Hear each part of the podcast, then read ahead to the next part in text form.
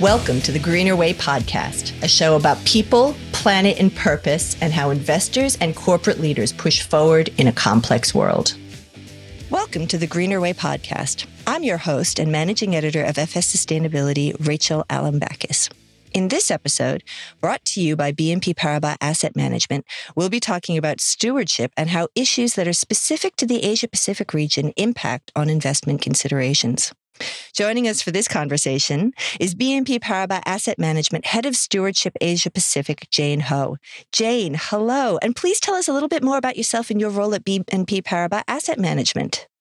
Hi, Rachel. Thanks for having me today. I'm the head of stewardship for APAC at BNP Paribas Asset Management, and so that means that I lead the firm's stewardship activities in the region. So, taking a step back on what stewardship is, is really to us using our influence as investors to impact companies and the real economy. That means that we, as active owners, use various tools to improve the ESG practices and sustainability outcomes to strengthen the long term value of our investment and ultimately for the benefit of our clients and beneficiaries. And as you know, Rachel, stewardship is one of the key pillars in our global sustainability strategy, alongside ESG integration and our responsible business conduct policies. So, it's so very critical to what we do at BNP Paribas Asset Management. So maybe just mentioning some of the key tools that we use as well. Um, mm-hmm. These would be voting, and that's over equity uh, issuers, um, engagement uh, with corporates. Um, this would be both on a bilateral basis where we are engaging one on one with the companies, or on a collaborative basis where we're engaging and coming together with a group of other like minded investors to engage with the corporates. And last but not least, uh, public policy advocacy as well. So as you can see, my work is uh, very wide ranging. Um, and, and, and so it really ranges from uh, executing the voting in the region, um, using uh, Asia Pacific specific policies, um, to representing BNP Paribas Asset Management in uh, key investor networks and initiatives um, such as Climate Action 100 Plus and mm-hmm. others that I'm sure we'll go into later on. Fantastic. Look, we love to ground ourselves in principles first for our listeners, Jane. So I'm glad we could start off with a foundation and with good, clear definitions. Um, so, what are the key issues and the nuances of stewardship within the APAC region? Um, those are four little letters, but they cover such an amazingly diverse set of economies and communities and ecosystems.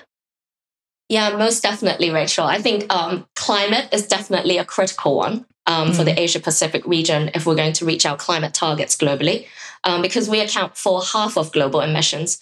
But as you mentioned, it's a very diverse region, and many of the countries that we're talking about are emerging markets and growing as well. So mm-hmm. we need to make sure that we're transitioning with these factors in mind. We have emerging markets, developed markets in this region, including Australia, of course, uh, mm-hmm. under, under my coverage. Um, so very different sets of climate risks and opportunities as well. Um, so whether you know geographically, endowment of renewable energy, susceptibility to physical risk.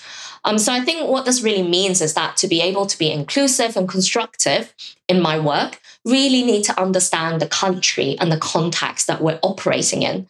So that might be the different um, nationally determined contributions, and again, that's the commitments that um, the nations are making at a national level. So that you know, you might have heard about China's 3060. Um, that's mm-hmm. China's commitment to carbon peak by 2030 um, and to be carbon neutral by 2060. Malaysia has committed to net zero by 2050. And again, each country can have its own timeline, whether um, it's Indonesia 2060, etc. Um, mm-hmm. So really understanding that and where the companies that I'm talking to sit um, and the context they're, they're in is critically important. Mm. So, just to directly answer your question in terms of what are the nuances of engagement in this region. So, aside from understanding that context and all those differences, I think that's obviously language. um, so, so that's the language and, and how people want to communicate might be different. Mm-hmm. Um, there's the type of companies in the regions. There's lots of state-owned entities, as you know, um, mm-hmm. so very closely linked to national policy, and of course, that's the cultural element as well. So one example, being an Asian myself, is that I know that in terms of setting targets, and we have a relatively conservative culture. So the companies that I speak to, many of them want to have the exact mapping in place on how exactly they're going to get there before making those commitments and targets publicly. So it's really understanding those internal barriers because you know, being a global investor, I see that the approach could be different um, elsewhere. You know, setting it could be in reverse, setting that net mm. zero target first, and then setting everything and all the engines in motion and figuring out how we're going to get there. So, understanding some of these are critically important in order to have us for us to have a constructive dialogue with the companies. And I think some of the things that work really well as well in the region is sharing best practice uh, with Asian companies. So we're very fortunate to be in a position to have a lot of global best practice um, being developed out of Europe and elsewhere, mm-hmm. and sharing those is always very much appreciated. Going back to that cultural context, I think having local investors involved in some of these uh, collaborative engagements is very critical as well to make mm-hmm. sure that um, you know we're supporting the company and engaging with them in the right way. Mm. Um, but I think, of course, I don't want to leave out that ultimately, similar to other engagements that take place globally, I think the importance of you know having that careful preparation and solid understanding of the issues um, it is the most critical part of engagement as well. Um, and, and, as I mentioned, public policy as well, uh, very closely tied to this. Um, and I think the second part of your question is uh, what are the key issues? So I think climate is, I already mentioned, is likely mm. the most critical. Um, APAC being the largest, con- uh, you know, contributor as a region, and of course power generation within that because uh, power generation accounts for around 40% of APAC's uh, GHG emissions.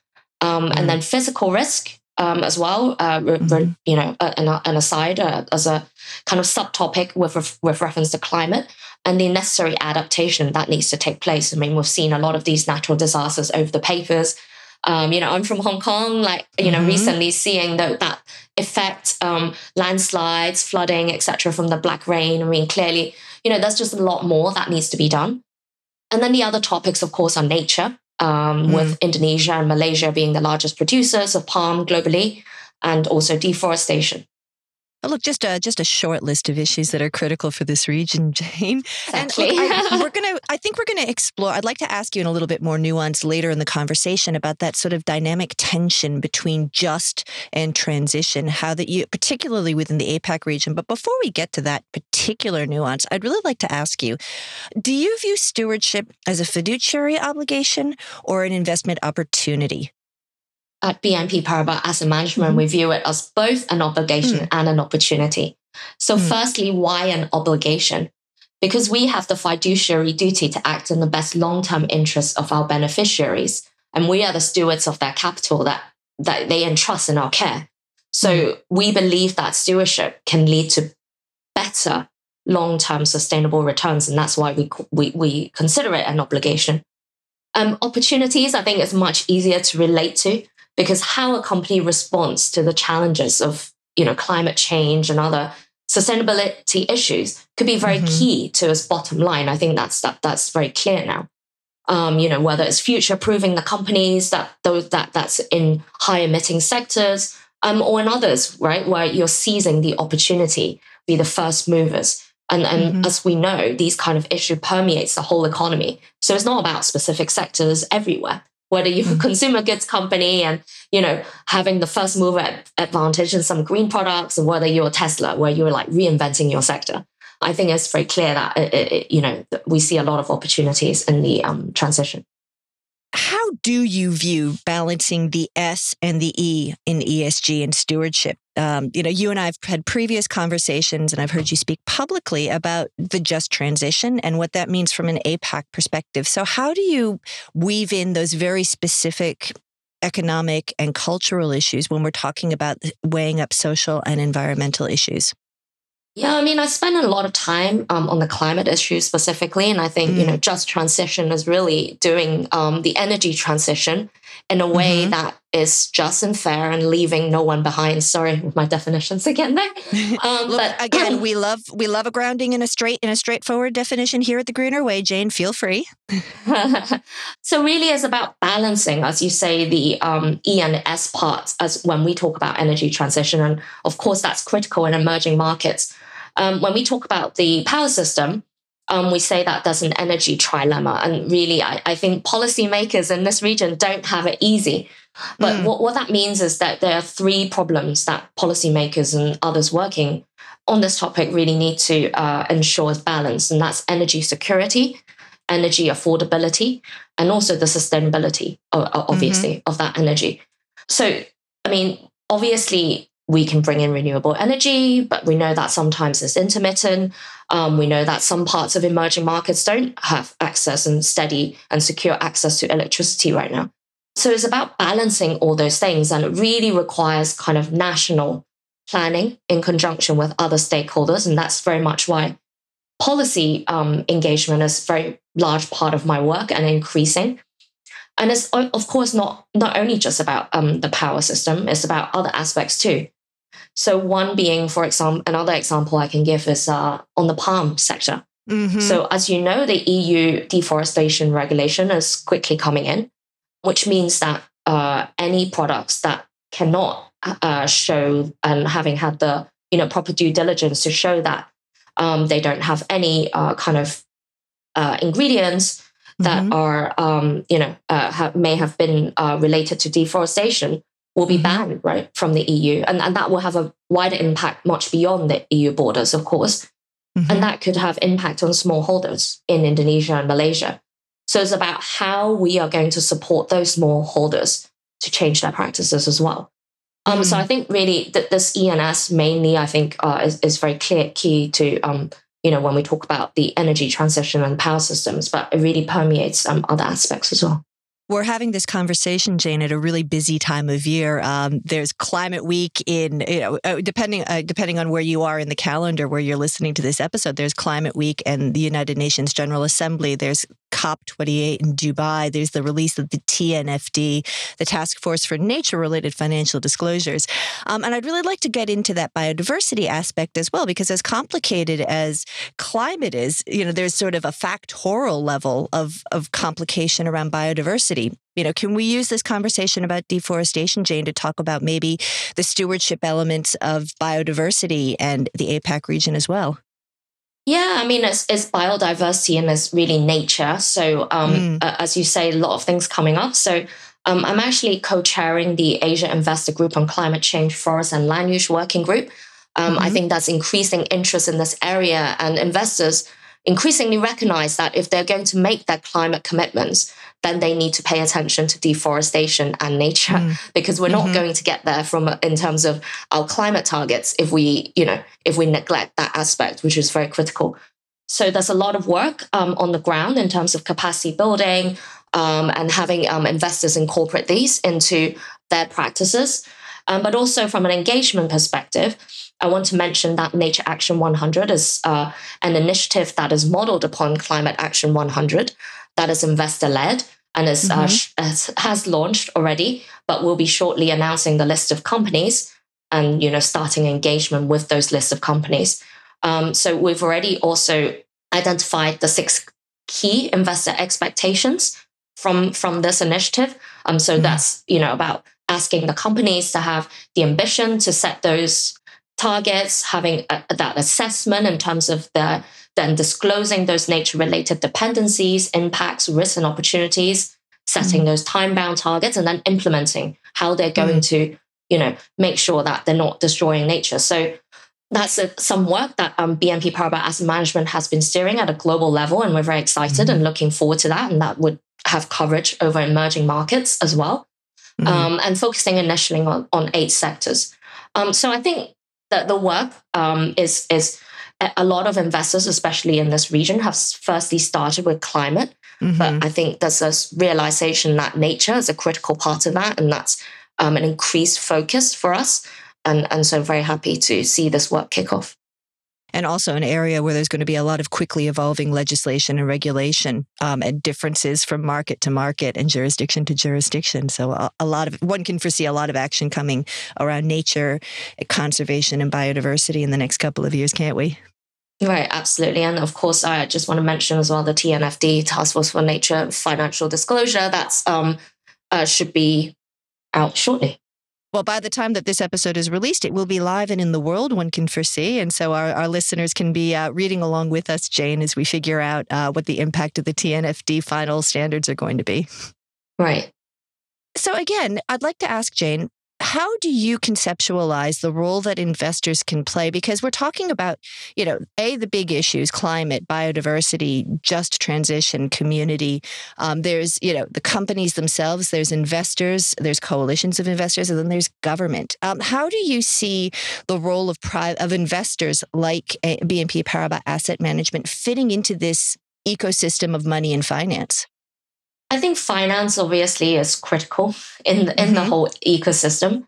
Um, mm-hmm. I think we we are active owners, uh, so mm-hmm. we want to be uh, very much part of that whole ecosystem.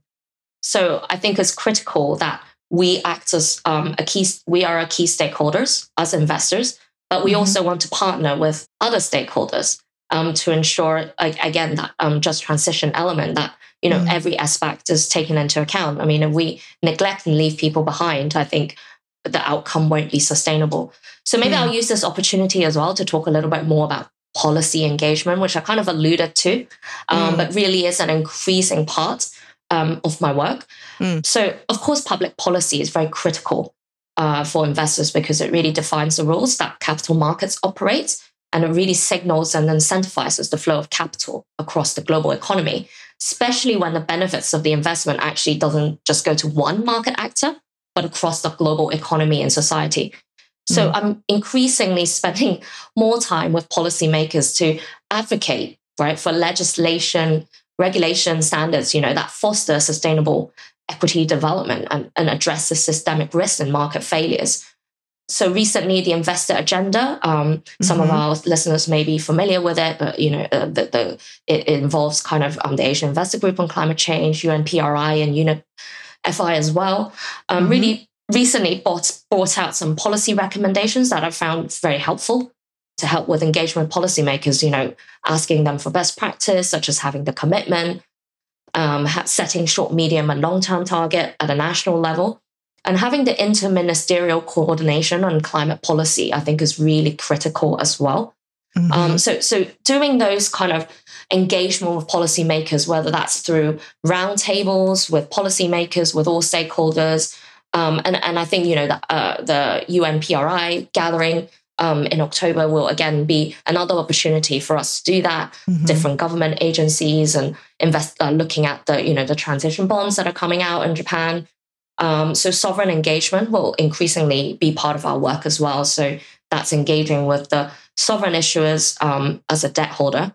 So, so I, that's been ongoing actually uh, with the UNPRI um, in Australia uh, and has mm-hmm. been quite effective. Um, mm-hmm. And, and, we're looking to kind of bring that uh, to other jurisdictions as well. Oh, the work always gets deeper and broader, doesn't it, Jane? Um, exactly. So as we come to our time together, Jane, um, I'd like to ask you a question. What gives you hope about the future? And what gets you up in the morning to do your job? Wow, that, that's a great question, Rachel. um, look, I think I what gives me hope is that there are so many people working and aware of these issues now. I mean, the first step is awareness. I think we've crossed that, crossed that threshold, mm-hmm. particularly in Asia, right? Where mm-hmm. we have seen those national um, commitments and the direction of travel is very clear in terms of where we need to go. Is about the implementation and the execution now. That's at a national level and at a corporate level. So what, what really gives me hope is that we have that direction. We are we we are maybe at different paces and we have different starting points. That's understandable. But having that um, direction of travel and having all those uh, stakeholders being very keen to engage. And I, I, mean, policymakers are keen to engage and want to hear mm. what investors are saying. And so civil society, and we're giving voice to civil society. So, so having and the partnerships as well that we have with other investors and and and, and that I work together very closely on um, you know collaborative engagements. I consider them as um, my extended colleagues, really. So having that collaborative effort um, really inspires me. And of course, as you know, sustainability is always evolving mm. day to day. So having that those new changes and new things, and I'm always learning as well from others, and I'm very happy to share, um, you know, my thoughts, and that, that, that's that's what really um, gets me going because it's never the same any day. Thank you, Jane. We've been talking with Jane Ho. This episode was brought to you by BNP Paribas Asset Management. Thank you and join us again. Thanks, Rachel. Thanks for listening to the Greener Way podcast. If you like today's show, remember to rate and review us on your podcast platform and make sure you're subscribed so you don't miss an episode. Any feedback? Contact us on podcast at fssustainability.com.au. I'm Rachel Alembakis. The Greener Way podcast is a product of FS Sustainability, a show about people, the planet, and investing in our collective future. All information in this podcast is for education and entertainment purposes only. The Greener Way podcast gives listeners access to information and educational content provided by discussing numerous financial sustainable options and our featured guests. It is not intended as a substitute for professional, legal, or tax advice. The hosts of The Greener Way are not financial professionals and are not aware of your personal financial circumstances. FS Sustainability operates under an Australian Financial Service License and the exemption made available under the Corporations Act 2001 in respect to any information or advice given. Before making any financial decisions, you should read the product disclosure statement and, if necessary, consult a licensed financial professional. For more information, head to the disclaimer page on the FS Sustainability website, fssustainability.com.au.